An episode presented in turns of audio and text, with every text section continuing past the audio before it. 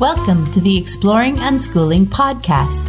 I'm Pam Laricchia, longtime unschooling mom and author.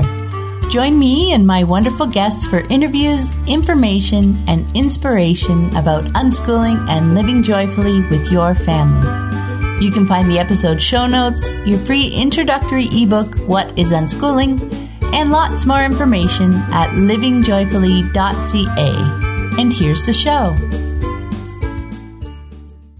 Hello, explorers. I'm Pam Laricchia, and this is episode number 135 of the podcast.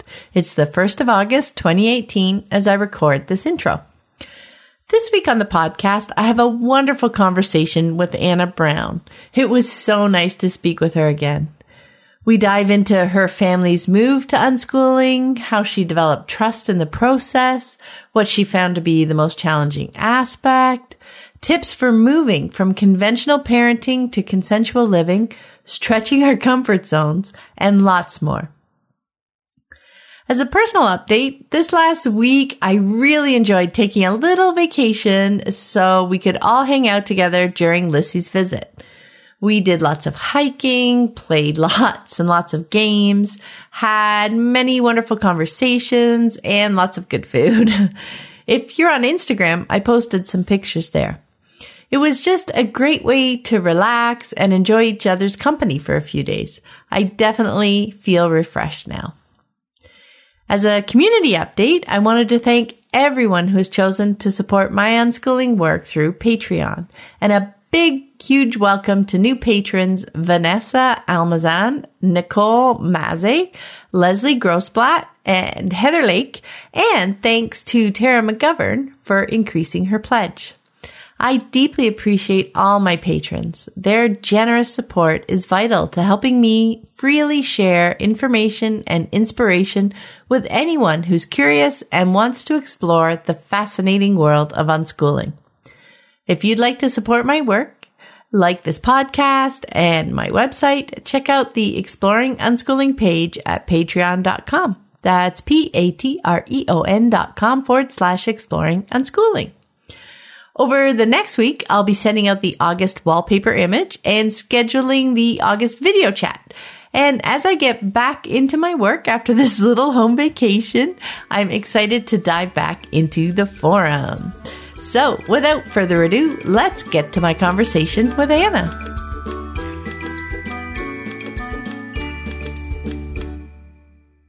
Welcome. I'm Pam Laricchia from livingjoyfully.ca. And today I'm here with Anna Brown. Hi, Anna. Hello. Yay. It's so fun to have you back on the podcast. Many listeners will have heard you answering questions in the Q&A episodes as well as that episode about parenting that we did like that was over 2 years ago now. Yeah, in the beginning, yeah. But I realize that they haven't heard about your unschooling journey in any organized detail. So I'm very excited to dive into that today. So to get us started, just give us a little introduction um, to you and your family. Sure.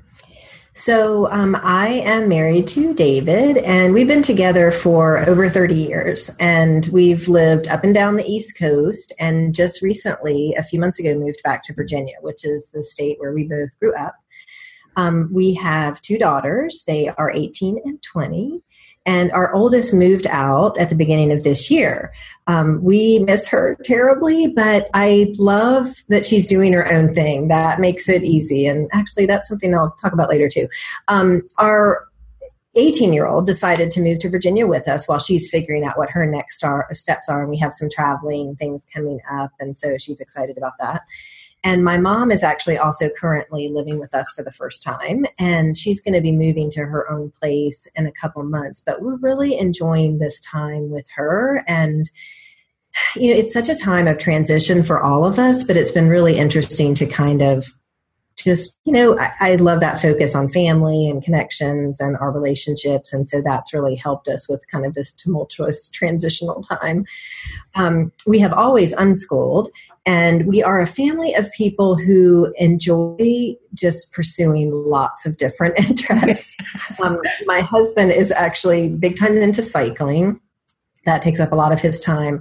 But I like to do all the things, as Pam knows. Uh, I love learning new things. I love just the puzzle of it, the intellectual curiosity, all of those things that new things bring. And I mean, run the gamut from farming to technology to anything. right now, I'm sculling, like sweep rowing and sculling in the big long boots like you see on the Olympics. so we just started that. That's been a lot of fun. Um, we you know, I think that unschooling was such a great fit with us because of that, because we really just all are kind of excited about exploring the world and doing things and that kind of thing. So I love the freedom that it gave us. So it's been a really wonderful journey over these past 20 years. I love that feeling too, right? It's like, um, you know, when you see the thing and the next thing and, and I find for me anyway that I, it's always like a step ahead, right? You're just finally kind of settling in and like there's something else. There's right. something else. It's like, oh, this, oh, this. And it's amazing. All the, like you said, they, they don't have to be like, uh, related in, in an easy sense anyway. You know what? When you look back though, you kind exactly. of see the thread, don't you? Don't you? Oh, that's why that was really interesting to me. Yeah. Yeah. All the time. I love that thread. and the holes, you know, the rabbit holes that lead you to all these different things that seem to not be connected, but really there is this connected path. Yeah, and I mean that like you said, that's a that's a really important piece of unschooling. I think even for the parents because you're living that curious and learning lifestyle with your children. Like they see you doing it. This isn't something just for kids Right. You know, where you're kind of sitting back and waiting for them to be inspired, waiting for right. them to be curious, right? Exactly. And I think that that piece of it, when you don't have that piece, when you're when you're just looking at as this maybe kind of educational model for your children, you're missing a big piece. And not only that, but I think that's where people maybe get caught up because they they're stumbling because they're just focused on the, the child in front of them. Instead, if they were just exploring and living and doing life, then everybody starts joining in that together. And so you're not just stuck on these places that people get stuck on. But what about the this? What about the that? No, you're learning, you're doing, you're seeing it in action every single day. So I think that probably is important piece that maybe doesn't get talked about enough to pursue your own interests together as a family. You know? I know, and and it takes so much pressure off the child too at that point too right because we're just like so focused on what are they doing next what should i be bringing them and it's i guess it's hard especially um, at the beginning because you know, if you tell people, oh, pursue your interests, do your things, then they no. take that as, oh, I'm going to, you know, kind of be hands off. I'm going to do my thing here. The kids going to do their thing there. And, and we all go about living our separate lives. So it's that, that whole piece of trying, of talking about living connected with each other.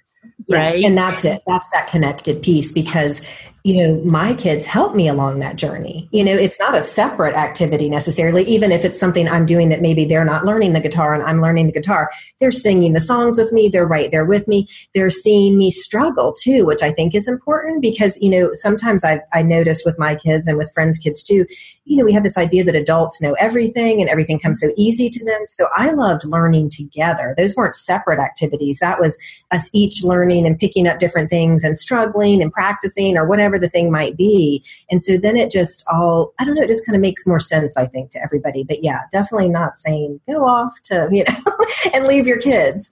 Yeah, but no. Be involved, be excited about the world, be interested. Yeah, exactly. It's, it's like you said, it doesn't have to be something that you're literally doing together, but you're all like learning side by side and doing things side by side. And something, yeah. sometimes things go well, sometimes, you know, they're more of a challenge. And just seeing because then they can see that in their own lives. It's like, oh yeah, I remember when mom ran into this kind of an issue and and what she did with it.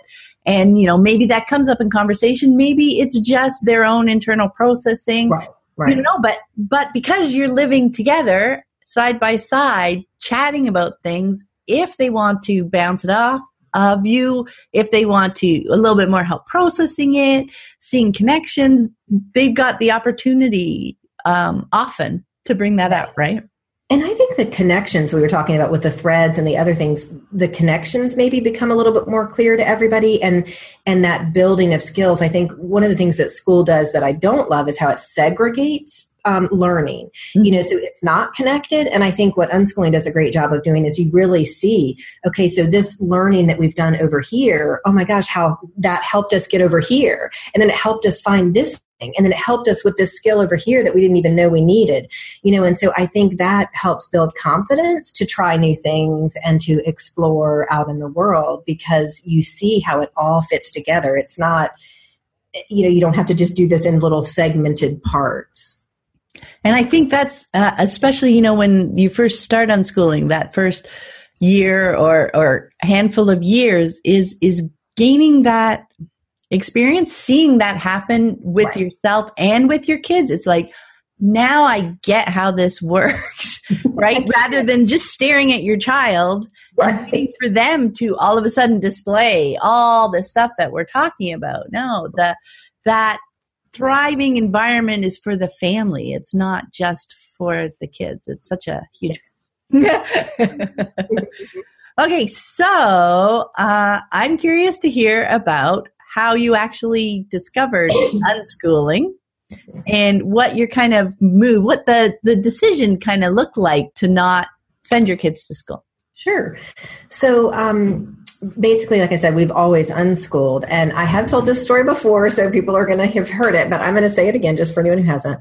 Uh, and because this is a story, like this is literally how it happened. So, my oldest daughter had a lot of medical issues after her birth, and they were not sure that she would survive. And when it became certain that she would survive, at least to get out of the hospital and to come home with us, they had a lot of, you know, really dire predictions and she's never going to walk, she's never going to talk. Um, but thankfully, she did not get those moves and went on to speak very early. Um, physical things were harder for her at times, but she always found a way, and it was actually beautiful and amazing to see her find her way around those pieces too.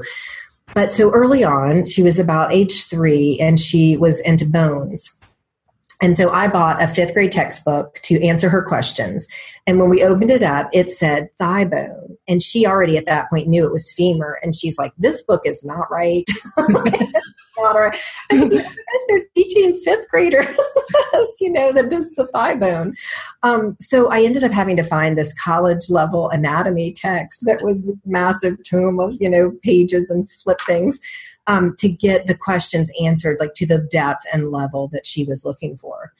And so around the same time, we were at a playground near our house, and she was playing on the slide, this kind of elevated thing, and I was down, but was could see and was right there. And uh, she pointed to this little boy in front of her to his chest, and she said, "That's your sternum." And he looked down and he said, No, that's a triceratops. and because picture on his shirt. And so this heated argument ensued because, oh my gosh, she's very, you know, no, this is your sternum and it's connected to your blah, blah, blah. And she's going, and he's like, you don't know your dinosaurs, lady, you know, this kind of thing. And so it was really, anyway, we got through that and got the multiple play set and, and went home.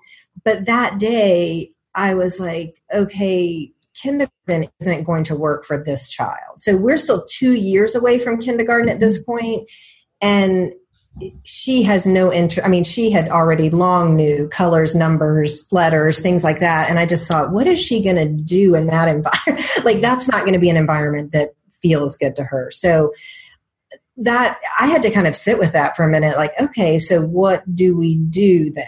like, what does that look like? Because I had I had been working full time prior to having her. And really, in the beginning, before she was born, I thought, oh, you know, I'll do the six or eight weeks and then I'll go back to working full time in corporate America or whatever you're doing at the time. And, you know, we'll do this or that or private school or whatever school. Um, but then after all of her medical issues, the, a lot of things changed for me, you know, emotionally and just you know spiritually and all kinds of things that i knew that i wanted to be with her and to spend this time with her. And so you know then i was like okay well i guess i resigned myself to homeschooling at that point. And i found classical methods and i think it was like the well trained mind or something like that you know that book from a long time ago and and I say resign because I really didn't want to be a teacher. Like that idea was not appealing to me. Mm-hmm. and so I was like, oh, okay, but I can do it. You know, I'm so grateful she's here and I'm so grateful, you know, that she's is this brilliant mind and all of these things. But then I found John Holt and I really don't even know how.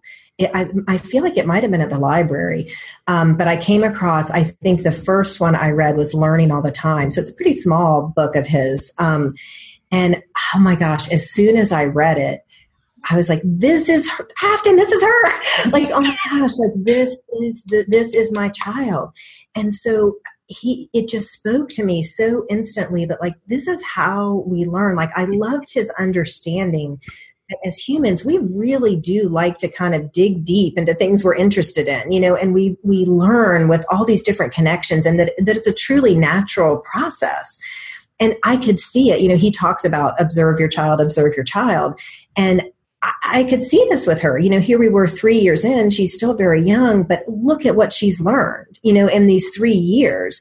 And even, I mean, she was advanced or whatever than some, but any three year old, language, uh, you know, acquisition, all of these different things, relationship things, you know, all kinds of stuff that they've learned up to this point without formal schooling you know and so and I think maybe it was easier with her because she had, did have a lot of this kind of academic knowledge that she had already learned at three years old. And so I was like, why would I send her to a place that isn't going to serve her, you know? And so I, am so grateful, you know, to have found that book at that time because yeah. it also really spoke to how I learned, you know, and how I could see things with my husband. And so I just thought, this is the natural process. I want to see how that plays out. And we really never looked back from that point.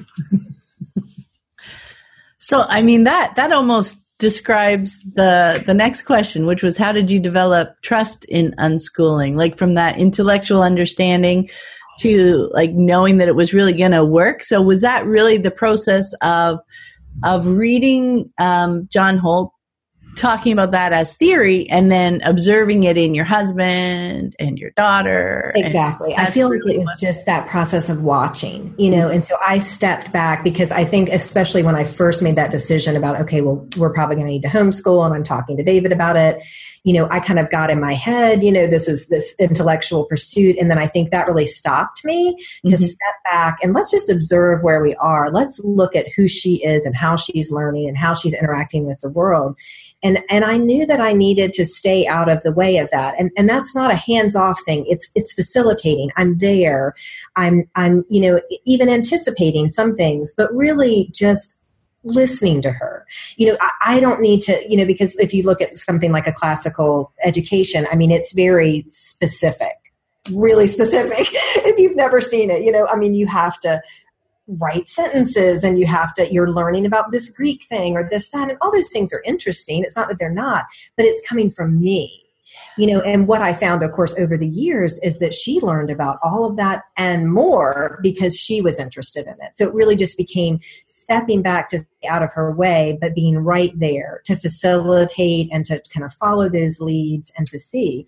You know because i feel like again it's such a natural process. When we have an interest or need to know something you know, we ask questions. Mm-hmm. We read a book. We look it up on the internet. We find mentors. You know, we explore. We just put our hands in and start doing it.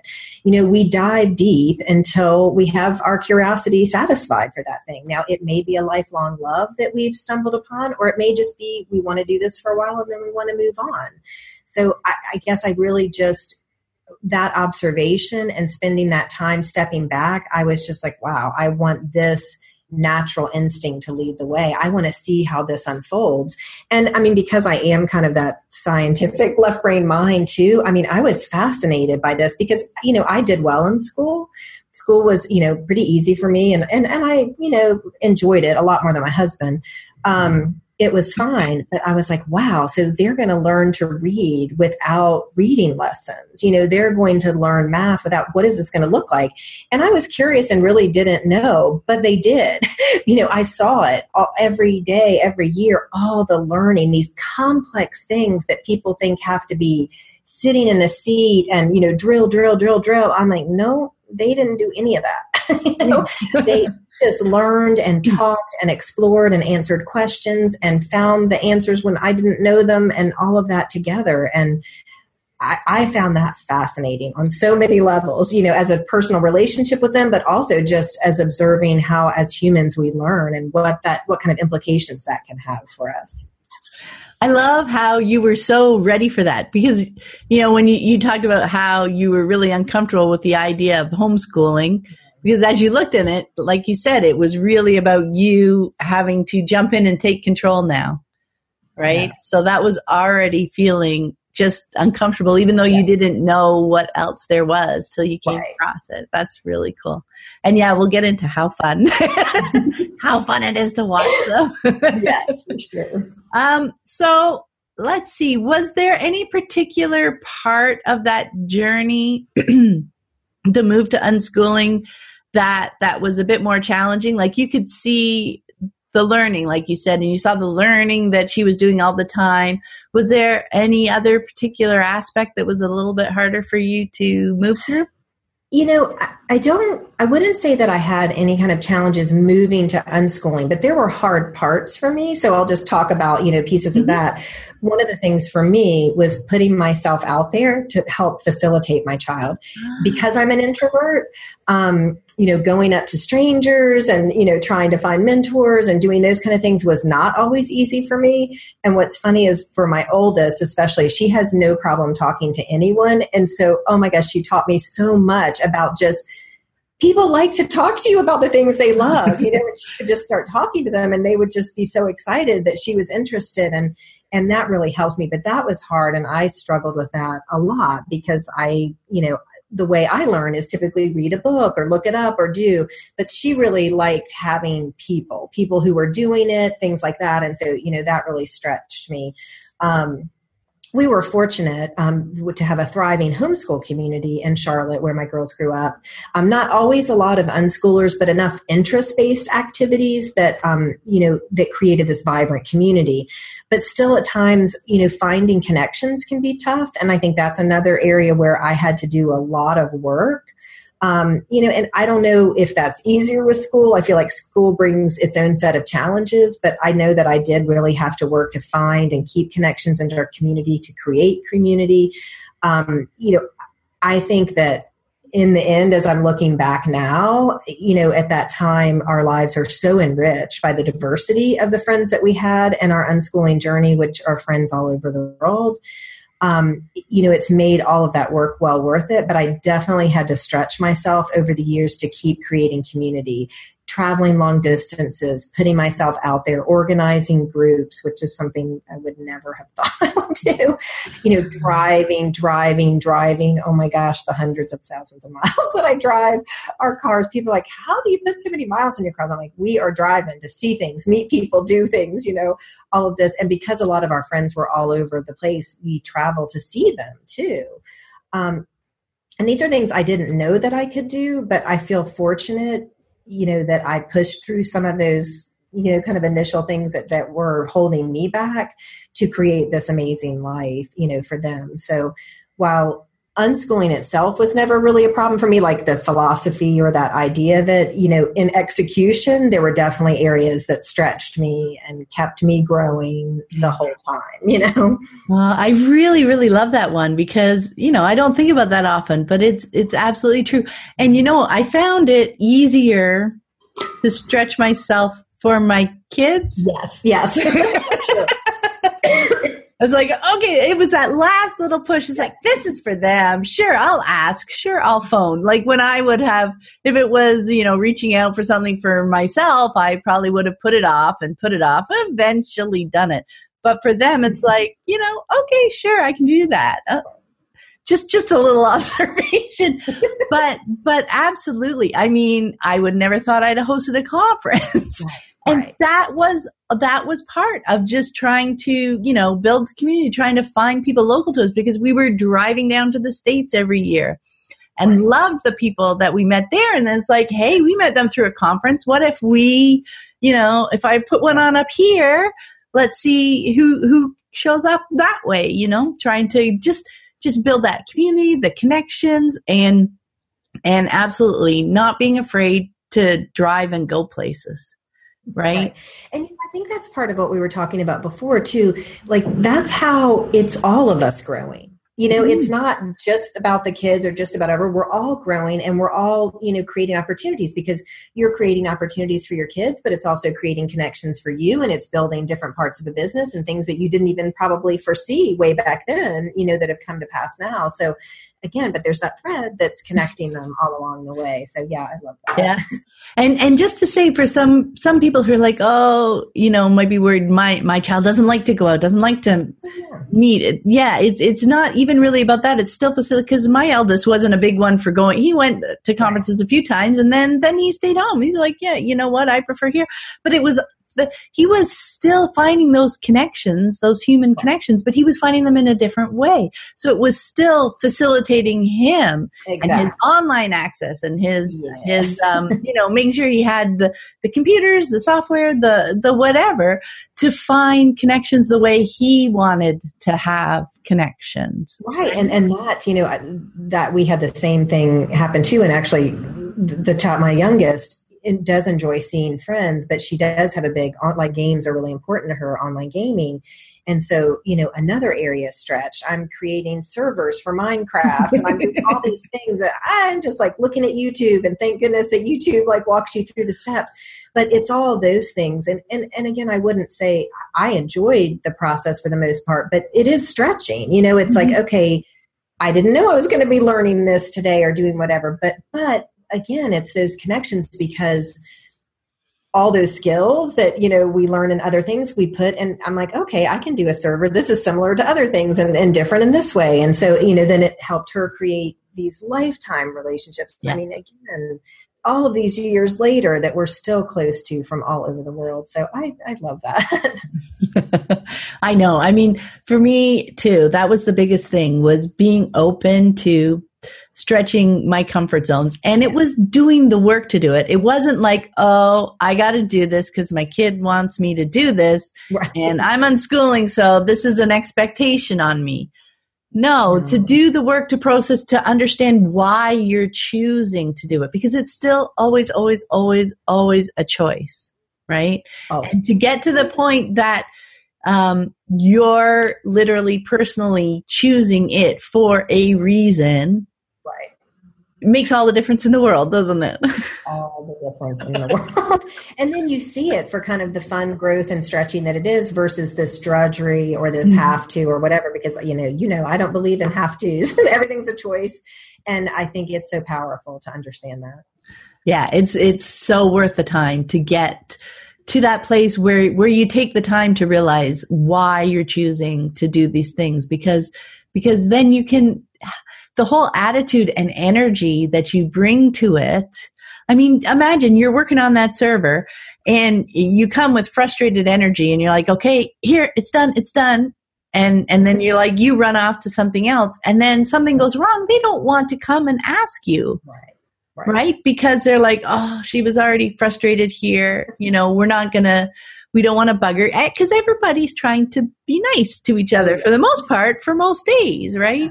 So you're you're cutting off communication and connection with them if you don't get to the place first of understanding why you want to choose to do this. Right. Right. Whether it's for yourself or things for your kids or whatever, because because even when it's something for yourself, and you choose to dive into it, then you're more excited and more apt to share right. with the people around you and with your kids. It's like oh hey i did this and ah this happened. And you're just it's just a way that um, your energy and your attitude becomes about sharing and and connecting rather than drudgery and having to get through this and moving on right? Right. That's so cool. Yes.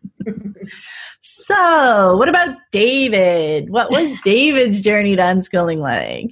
So, I, it's so funny. So, David is honestly a natural born unschooler, and I had no idea, and he wouldn't have known the word at all before all this. But he is. It's just how he lives his life. Um, he never liked school. He just didn't fit into their box. But he's this super smart guy, and you know, we went to college together, and in college, you know, he he did do more, did better, and he liked it. But I think it's because it was interest based. Mm-hmm. You know, he was then finally able to do something that was interesting to him and that was kind of at a level that kept his interest. and you know so then he had a career that he enjoyed until you know some things changed with that and he ended up retiring in his mid 30s um, but he he's always helped the rest of us to enjoy the moments like and just do the things we love. Like he is the one that really guides that part of of our family.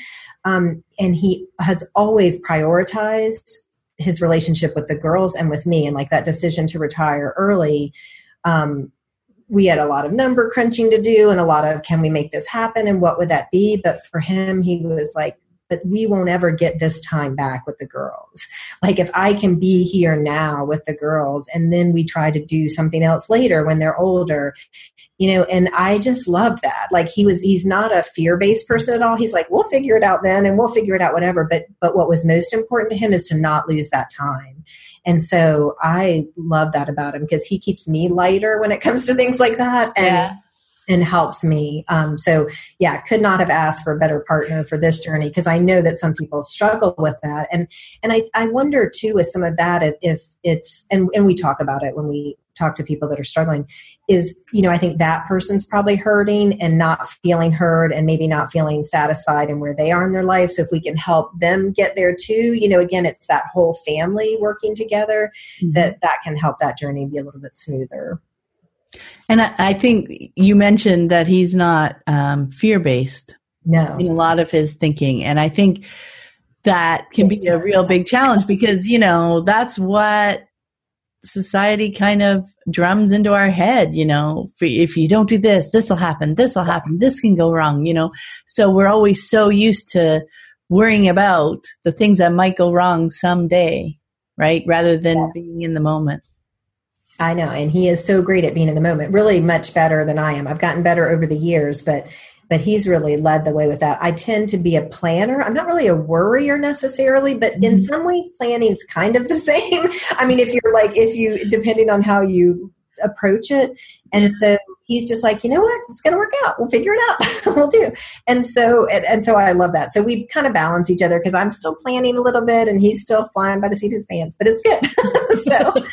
so, you know what I found over the years? I eventually found because I'm a planner too. I love, I love planning.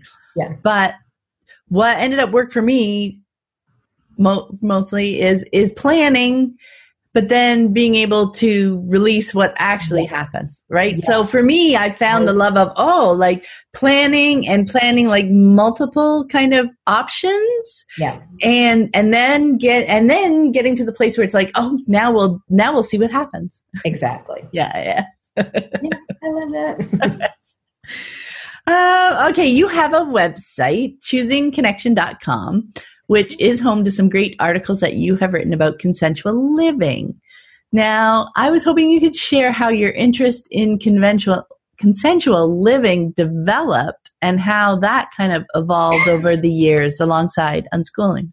Sure. So, um, consensual living, like the term, I coined a long time ago when someone asked me to speak at a conference about a philosophy that we've been talking about online. So when the girls were little, I was big into the online communities of, you know, parenting and unschooling mm-hmm. and different things. And so, um, that's kind of where that came from. And it really developed out of a necessity for me personally. So I had practiced attachment parenting with my girls. So think co sleeping, baby wearing, extended nursing, you know, all that kind of stuff. And it made so much sense to me to respect and honor these, you know, amazing beings that were entrusted to me but what didn't make sense was when I saw people suddenly become authoritarian and directive as soon as their child reached four or five, and especially amped up at school age. Yeah. And I'm kind of like, wait a minute. Weren't we all just at the group talking about how great it is to follow their cues and listen to their, you know, things? And so I felt really um, disenfranchised by that. Like I thought, what, why? I don't understand.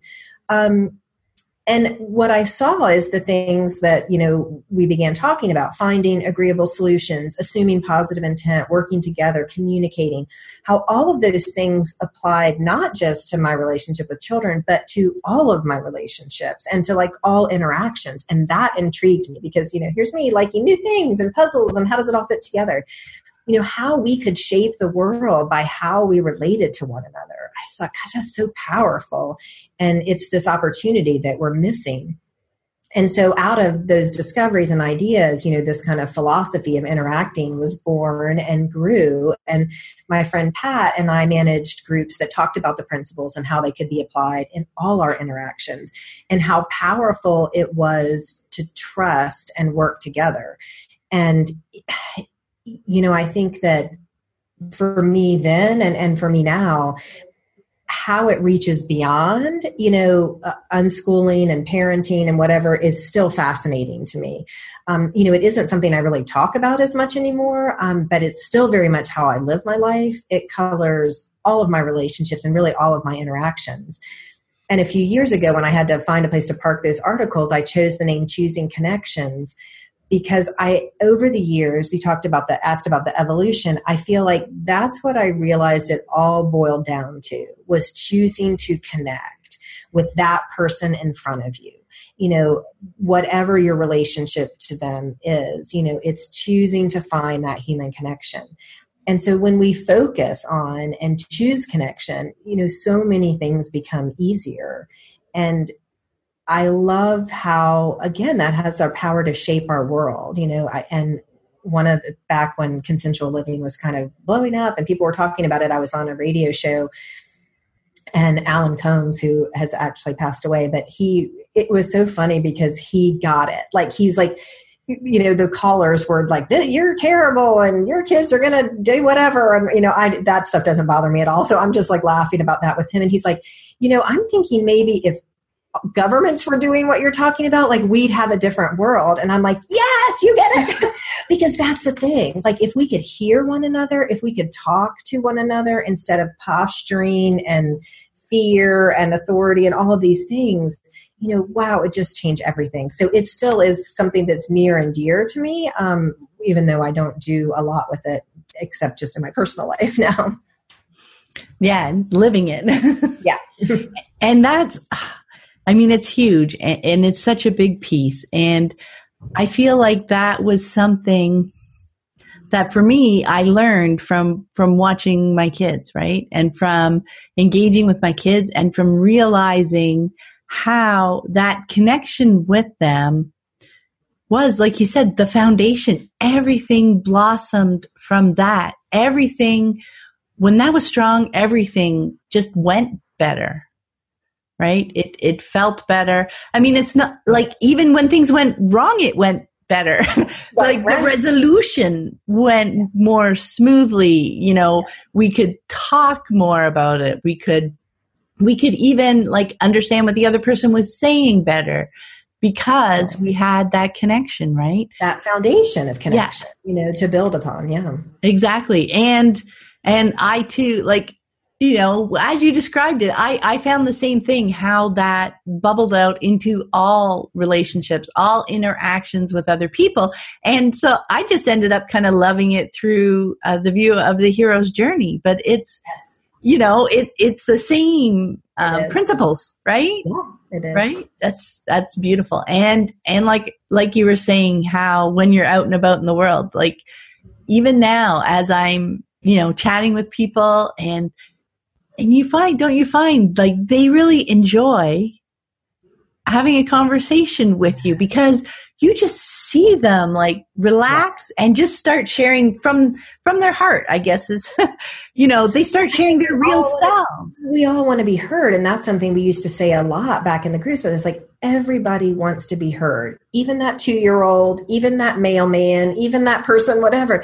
We just want to be heard. And it's so simple to just take a step back and really listen and then have a true conversation you know? And it's just something that we kind of stay in our heads and move past and don't you know give an opportunity. And it really it is. It's beautiful. Yeah. And that ties into the the whole ethos of busyness Yes. I think too, right? Which which is something that so often we work through with unschooling because our children and then we realize for us too I had no clue the value of of just time to be. Right. Right? Versus doing doing doing. The value of that time to just be let your subconscious, whatever process, you know, that's, and then now we're talking about learning connections, right? Yeah. Learning connections, relationship connections, all those connections need time. You have to give them that bit of time to bubble up and, and life is just so much fuller and, and more enjoyable all at the same time, isn't it? Yes, I know, I love that. boom, boom. I'm just making connections here. I'm like, just, just let me think about that for a second. I know. It, it really is amazing. It really, really is. okay, so can you share some tips for moving from conventional parenting towards creating that climate of consensual living? Well, I think, like we've just said, I mean, one of the most simple things to keep in the forefront of all decisions is connection you know, is what I'm about to do going to enhance my connection with my child or harm it? And that quick little litmus test can kind of guide the way through a lot of, you know, rocky areas. Um, some of the things we've talked about, assuming positive intent, listening, validating, those are tools that we've talked about on other shows and different things. You know, all of those tools can help so much. Um, but but really, it just it's having conversations, it's having communicating. You know, time when you can communicate. It's having that underlying connection, that foundation that allows those conversations to feel comfortable and to feel safe for everyone. And I think it's that simple. You know, again, people just want to feel heard. They want to be in relationship. And you touched on this a little bit earlier, and it reminded me so much I think sometimes as a society, we think that children are kind of out to thwart and do or whatever, but children actually want to live in community. It's, it's if you watch and observe them, they want to know what you're doing and how do I do it too, and how do I fit into this group, and how do I like that's just a natural human instinct. And so if we can tap into that by connecting and listening and hearing and and you know kind of protecting that piece oh my gosh, it does create this foundation that makes everything so much easier. And you know, I feel like because of that, working together really comes naturally. And once you quiet the noise from the outside voices or these, you know, way it's supposed to be or way people think it's going to be, this fear and authority and deficit based focus that we have a lot through schools and really just through our whole society when you can kind of set that aside and focus back on the people in front of you you know then i think you just see okay this isn't so hard. We can have a conversation. We can do this. It's just when you've got all this stuff going on back here that i think it gets a little bit tough.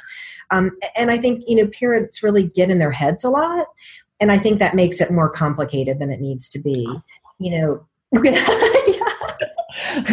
that was that piece that, that just jumped out of me when and when you said when they get in their heads a lot. Something that that um, I I see is we and I, I remember feeling it so much, being worried sometimes to open that connection, like to take another step and connect because I don't know if it's going to go well. Right. You know, as in, you know, are they going to uh, like what I suggest? Right. Am I getting in the way? And and and as even you know when things are going well, it's like I don't want to ruin this. You know, so that fear, that getting in our head, that stops us for a moment. And it was an attachment parenting book um, that we I think we talked about uh, last year or something. But anyway, you know, it talks about how um, when you're connecting with another person and a ch- or a child, you know, that so often what they say like 50% of our our interactions aren't going to go as expected. You know that was kind of their average but that the most important piece was the reconnecting piece. Yeah. So you know if you were reconnecting it wasn't a big deal because you know that that's life you know who knows? It's it's that curiosity about the moment you know how is this going to go unless you're, you know, but you're still observing them, you know, and if you can tell that it's more annoying than, than anything, you know, it's like, okay, those aren't the good times to do it. But, you know, it's all back to that connection, that relationship, that being together with right, each other. the thing, the working together, because I yeah. think parents often put a lot of pressure on themselves to have all the answers. Do it right, and yeah. It isn't necessary. you know, our children have so much to offer. They have so many great ideas, and they're carrying around a lot less baggage than we are. So it's like tap into that, tap into that connection. And I feel like the bumpy parts can smooth out so much faster. But I think when we're in our head and we're thinking, I'm supposed to know how this is to solve this, I'm supposed to fix this, it's not supposed to be this way. I mean, those are just not helpful words. like, it's just not a helpful energy place to be. But instead, if you can just kind of come honestly, like, I don't know what to do here, but I love you guys. And where should we go next? Like, how do we figure out how to move on from whatever this conflict is or whatever this problem is? What a different set of energy than coming in with this, okay, I'm going to fix this and oh, they better do it and I hope it's going to work. And, you know, yeah, I know so many, so many questions too. And, and I can, I can so empathize with them because yeah. I remember that feeling of, you know, I need to figure this out. What do I think would be a good plan? And then I'll go talk to them. Right. Right. But no. because like you said, they have such a wonderful perspective to bring. And then I'm not going in with an agenda. Even if exactly. it's like buried in my head, it's still like an attitude. I'm still like trying to get us there if I think I know what a good answer is. And they sniff that out in a heartbeat yeah. and, and they'll react to it, you know, and defend and put up walls mm-hmm. as opposed to when you can really go in and just say, let's see, you know, here's what I'm thinking. What are you thinking? Then it's, then suddenly these ideas pour out and some of them will work and some of them will bounce off the floor and some of them are whatever.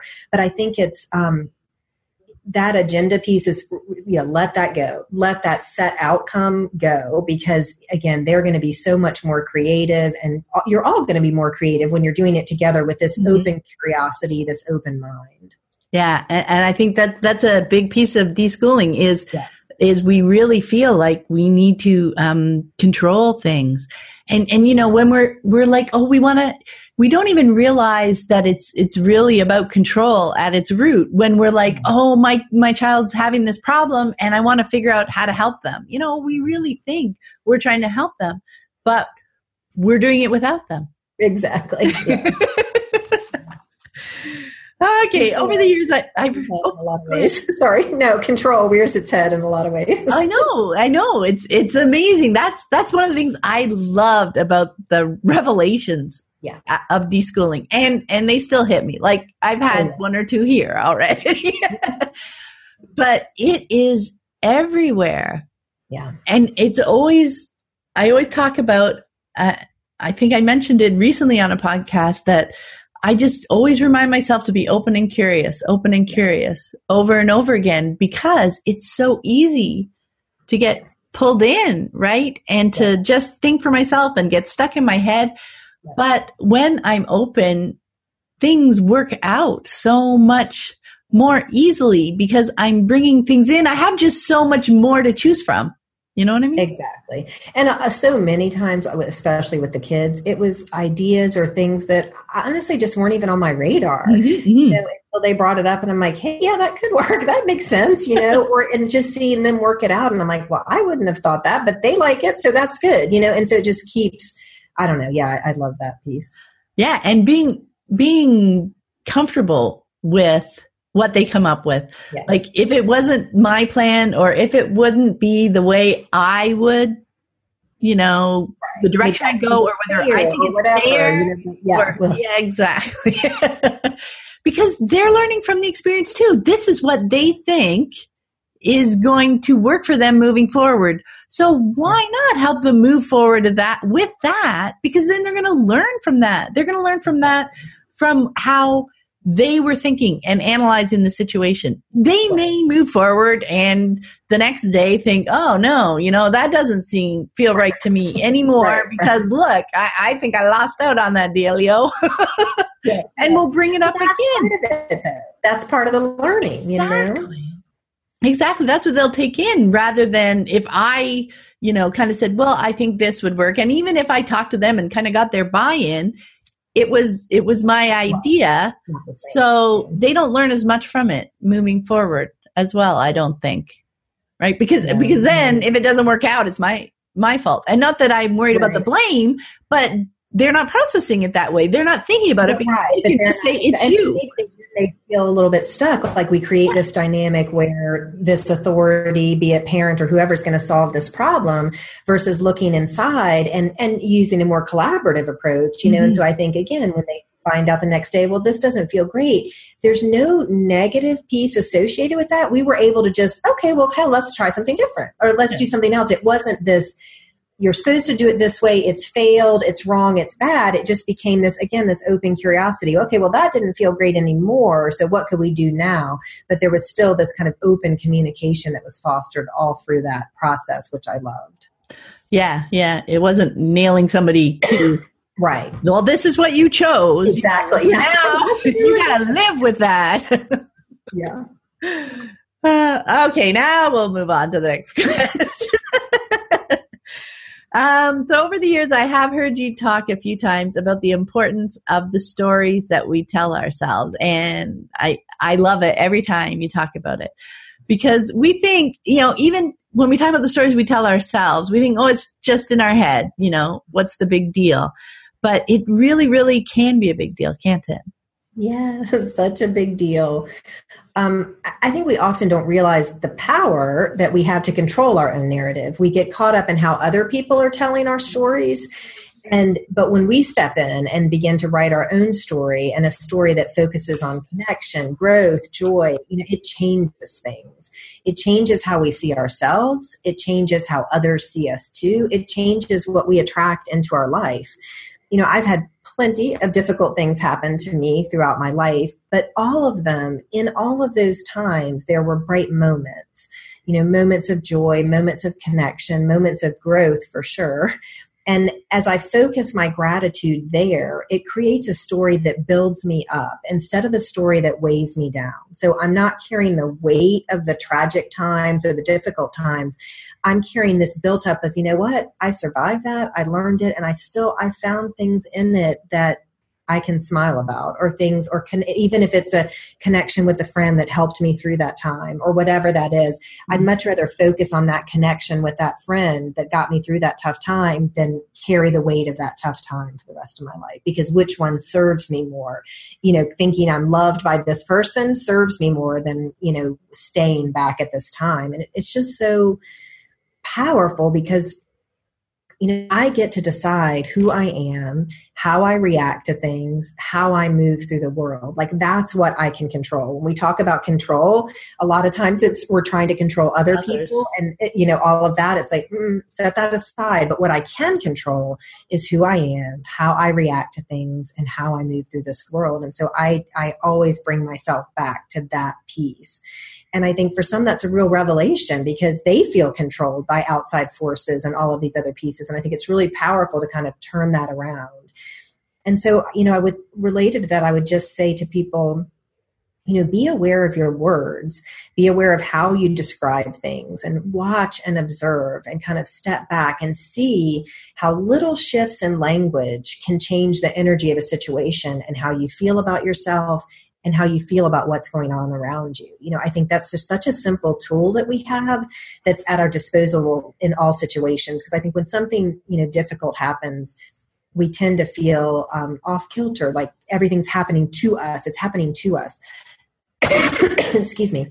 But what but when I take control of that narrative for myself in the midst of those difficult situations, it's it transforms them you know and it again it it doesn't add weight to me. I can still see that but i can then get back to open and curious because i'm checking in with myself. I'm telling this story like this this part is hard for me but look at these other things. Look at this other piece that that i enjoy. Look at how i can find this. Look at how i can grow and change from this. So uh, just our words are are very powerful and i think we don't um even when we are so if we have unschoolers for example that maybe are very cautious about how the words they say to their children can sometimes say really harsh words to themselves mm-hmm. i've seen that in our summit group you know and i think oh my gosh the language they're using to talk about themselves is so hurtful you know and i think that they if we could just be more gentle around that and really understand you know how powerful that language is when we give words to who we are you know that really changes things. So i do i think it's so powerful words and story and all of that. Maybe it helps to think of of trying to see ourselves through the same lens that that we look at our children. Yeah. Right? Yeah. I, i've never i've never thought of it that way but that may be a way for people to um, maybe just start because it's it's amazing. And i think your point about how when we're we're apt to do that and and get down on ourselves and feel that weight when we feel things are out of control right, when we have no control over the situation. But yeah when you just it's just in the way you frame it right? And it's in the way you talk to yourself about it yes. you can find the it's completely under control your control the way you see things yes. and every step that you take every reaction yep. and action is and everything is you choose to focus on you know and yeah. so in difficult times for me because i'm very connected to nature like that's really important to me even in a very difficult time you know i can still see a sunset and a breeze through a tree and things like that and it sounds simple and maybe it sounds silly even but for me those things ground me because mm-hmm. the sun's still rising and setting the breeze is still blowing the trees are still there and it just everything will pass. Like there's just a longer view and so it just helps me to kind of not latch on to that kind of heavy darkness whatever that is that's happening to me and i'm able to step back and still see it because i'm still going to have to move through it. Yeah, i'm still yeah. going to have to deal with it. And i'm you know i may be crying about it or i may be upset about it or whatever and that's okay. But it, but when i can even shift my focus for just a moment to something beautiful be it my child or my husband or a tree or a leaf or whatever it is just that moment then that you know those moments build and then you're moving through and so i just think that is just a powerful tool we have at our disposal you know that we can do anywhere and anytime. Yeah and i think you, well, you use the word grounded and i think that is is such a useful image whatever it is that you right. see grounded because we're stuck in the spin. Yeah. Right? In the fear and the spin and the tunnel vision and if you can find something that helps you ground for a moment that helps that stop even just for a second. And then you can see more clearly, right? Exactly. And you can start building on that. Even if it's just a moment, then you have something to build on that's different from this fear place, this scary place, whatever this thing is that's happening. And so I feel like, you know, try to find those moments where you can, and suddenly you're stringing together more and more, and suddenly you're through that difficult time and you've made it, you know. And so I think it's, it's again, just a powerful tool.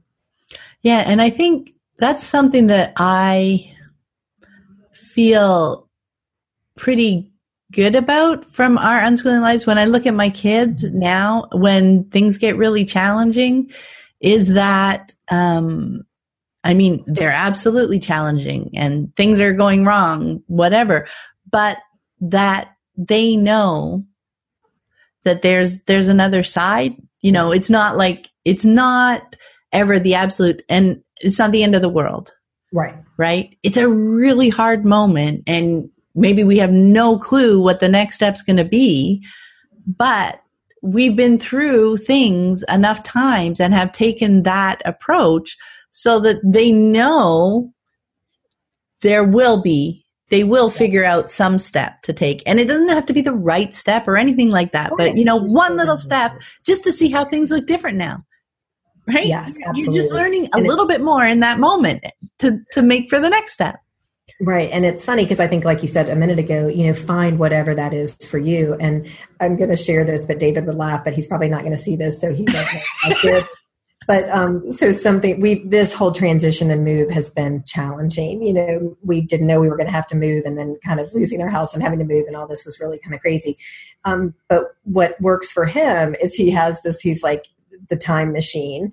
And he's like, basically, we can't stop time, Anna. He's like, so it seems like all these scary things we've got to do. He's like, but you know what? We're going to be looking back a month from now and we will have done it. Like, I don't know how, but we're mm-hmm. going to have done it, you know? Yeah. And so, so he'll just be like, bloop, bloop, time machine, it's over. You know, we got past it. We moved. We're here. We're done this. And and it's silly and he's just silly and it's fun but but it's true like you said we know like time just moves and we're going to find a way and we're going to take a step. And maybe some people might say it's a misstep here but it's a step. And then we mm. correct over here and then we do this over here and we keep moving forward. So staying in a place of like fear and paralysis just isn't helpful. Just knowing you know we're going to get through it. We're going to and you know when you're nervous about something that's coming up you know know it's going to pass too and you're going to get through it. You're prepared for it or whatever it is that you've done and you're ready for. So i mean it's just finding those little tools or little mantras that just help you know we're going to get through this we always do and we'll find a way you know? yeah i love that. I use that trick actually quite a bit like that oh three months from now looking yeah, back. I'm gonna i'm looking forward to the day when i'm gonna you know know how all this works I mean, I remember doing that at university. Yeah. I oh, would get a textbook, you know, before the course started, and yeah. I'd be like, crap.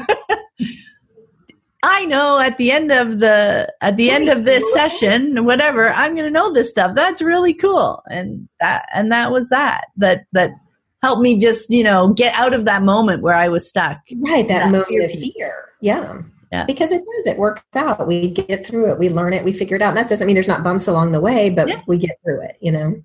And I think that the other piece I just wanted to mention was you talked about, you know, the step and, and whether or not it's a misstep, it doesn't matter. And in even, you know, thinking of it as a misstep, because that's that judgment piece too, right? Uh, and I think we, we don't realize how deep that goes yeah. as well, because a step is a step and it's only my future self who's choosing whether or not that was, you know, a right step or a wrong step. There, there's no value in that. I made that step, and here's where I'm standing now. Might be saying, "Oh, look, that's a misstep," but yeah, shut that noise out because you're just stepping forward, and you're stepping forward with your best information and what you know, and and you're exactly where you need to be, you know, at each step of along the journey. So, absolutely, yeah, and, and that's. Again don't even own that language from anyone else and certainly don't put it on yourself you know? Yeah. Yeah no i love that.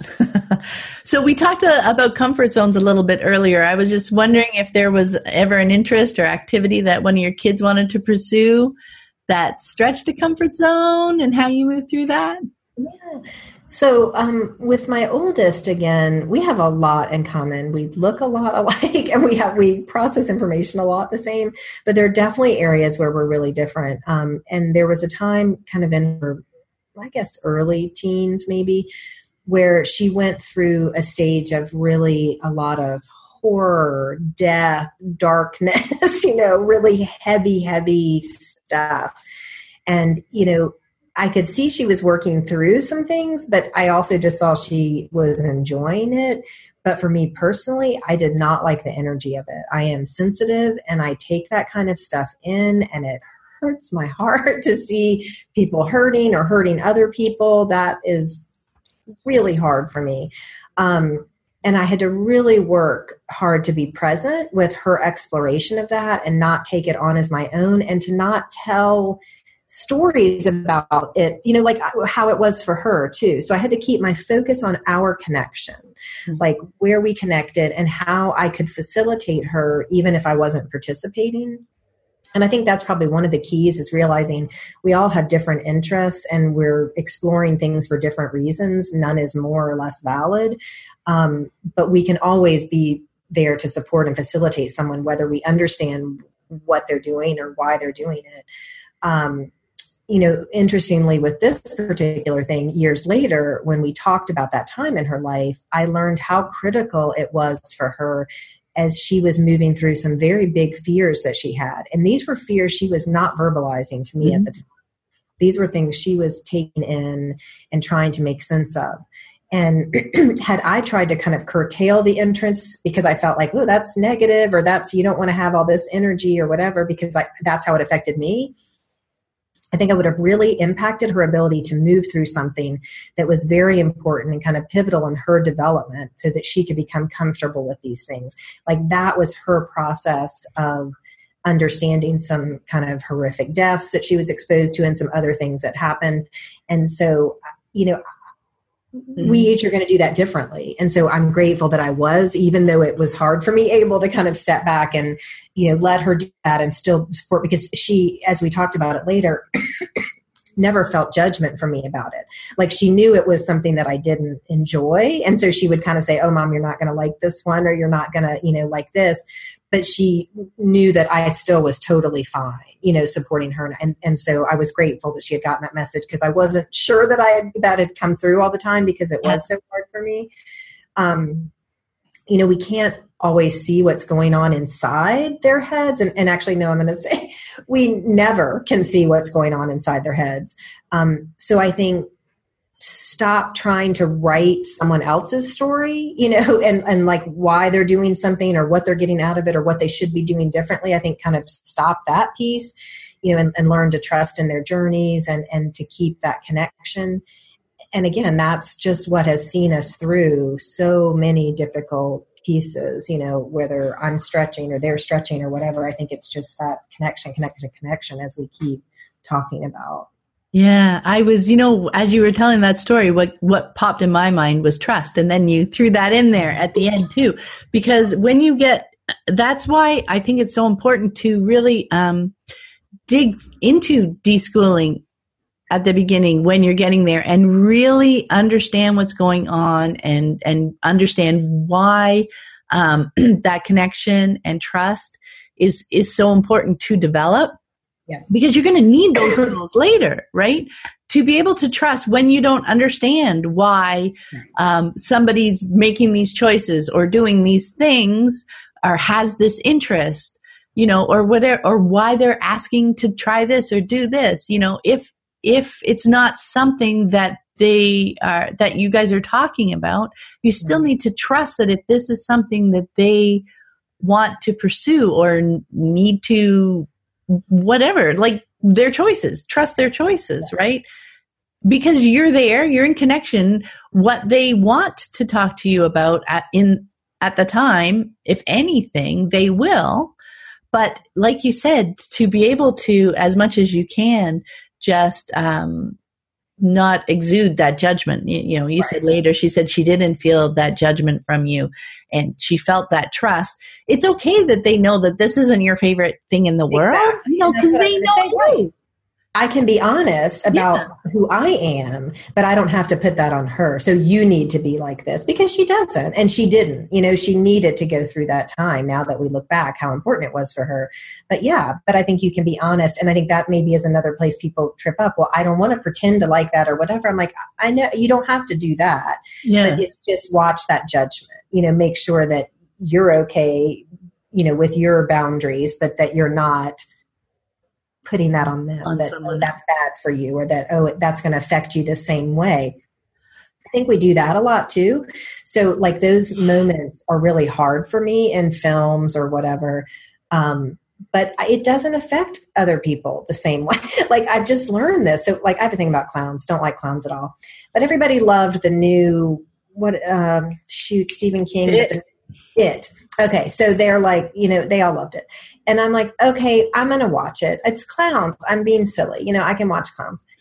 Oh my gosh, I didn't give a flying flip about the clown. The clown could come sit in the room with me. What I didn't like was that bullying, that the how hateful the children and the adults were to each other. I walked out. I was like, I'm not watching this. I don't care about the clown. what this is what I can't do, you know? And so they know that mm-hmm. about me. Like that is who I'm not going to change that piece of them, but they loved it. And so then they could tell me about the movie and what they loved about it later because I just couldn't watch it. And then I could be excited for them and, oh, yeah, that was interesting or whatever. But yeah, I mean, I think be honest about yourself, but realize other people aren't taking it in in the same way that you are necessarily. And that that's kind of an important distinction. Yeah, I think that's that's something I love to emphasize that difference. It's not about putting ourselves in the situation that our children are in. Yeah. It's about seeing the situation through their eyes. There's such a huge difference. Huge difference. Huge difference. yeah, I love that. Ah, yeah. Okay. All right. Question number 10. We made it to the last question. Looking back, what has been the most valuable outcome from choosing unschooling? You know, I think it really has to be time because, you know, as I mentioned, we didn't know how much time we would have with my oldest. And really, the truth of the matter is, we don't know how much time we have with anybody. And some people don't like to think about that, but it's the truth. Mm-hmm. Um, I knew early on because of our experience with her that I wanted to enjoy every moment. You know, I wanted to be able to live with no regrets and that if it all ended tomorrow, that I could say we had the most awesome time together. And I'm so grateful. Like that's where I wanted to be. And that's what we did. And that's what we're still doing. I still do it all today, all the time, because we just never know. And so that's what guides my decisions. You know, am I spending time with the people that I love? Am I doing the things that I enjoy? Like, how does that look? And I feel like unschooling was such a big part of that. Um, it allowed us to build these relationships and visit amazing places and explore these things that we love. And oh my gosh, the magical people we met along the way. You know, I just wouldn't trade a second of it. And I, I am so grateful for that, just all those things that happened. And, you know, sometimes it's hard for people to understand. Like, I'm grateful for even the stuff that happened to my oldest because, wow, did it change the trajectory of everything you know mm-hmm. i mean had that not had i wouldn't be here today. And so it's just understanding that those are the choices. And i just feel like oh unschooling i'm so grateful. Um, and oh my gosh it goes by really fast. You know time machine bloop bloop it's all over. Bloop bloop. Um, but even with that like you know I, I so now i'm in this age where you know my friends their kids are getting older and going off and you'll a lot of them are upset and have this and i'm just like oh my gosh i don't feel that at all honestly because we have savored every stage. And you know we continue to be grateful for the time we have together now but i'm so excited for them. Like we've you know it's just all kind of built this natural i don't i don't have regrets about not having time or oh they're going and now we're losing time. It's like no we've had so much time. And what a gift that time has been. And I feel like unschooling was a gift and stepping you know it, it, helped us step off a treadmill that that we were definitely on before all this happened. And you know it gave us as a family just so much that i will always always be grateful for. Oh i just love that. And and too you you hit the nail on the head too with the the the kids hitting this age right? And and i I just feel excitement for them. Yeah, you know, whether they whether they go, they come back, yeah. they they're staying, yeah.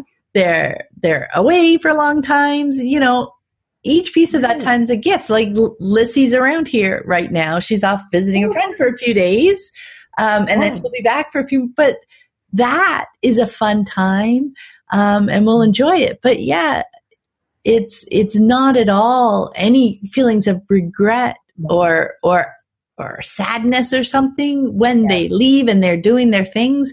Yeah, I mean because the connection's still there, right? They oh, don't sure. need to be yeah. physically with us yeah. for that connection. I don't need to talk to them every day for that yeah. connection, you know, to to stay and thrive and be strong. There's there's no expectation on that right. connection. But when, you know, when one of us reaches out, the other one there. there. Yeah, yeah. No, I love that. I, and yeah, the whole the whole idea of time. It's it's such a huge component, isn't it? It's like it's it's it. yeah, that's the. And it's that you talked about with the busyness piece too. I think mm-hmm. as a society, we use time in a way that is different, you know, than the way we do with unschooling. You know, where we mm-hmm. do our days for so many years unfolded. You know, we just would wake up and unfold. And I think that's really a foreign concept to a lot of people. And I think that is a beautiful gift because it's helped me develop and grow as a person into that space of being able to openly trust and be curious because of that time and unfolding versus when you're you know busy busy busy busy busy there's just no time for that so yeah time is an interesting topic. yeah, yeah. Well, there's a whole stage around time in the hero's journey and in the unschooling journey. That's like one of my favorite stages, like to write about and to think about. Um, anyway, yeah, I won't get it, but I mean that whole thing. You know, we were talking about how how there's the there will always be that with light at the end of the tunnel, or you know that you can get through things that right. that life still follows the down moments, the good moments, you know, time time flows. Anyway.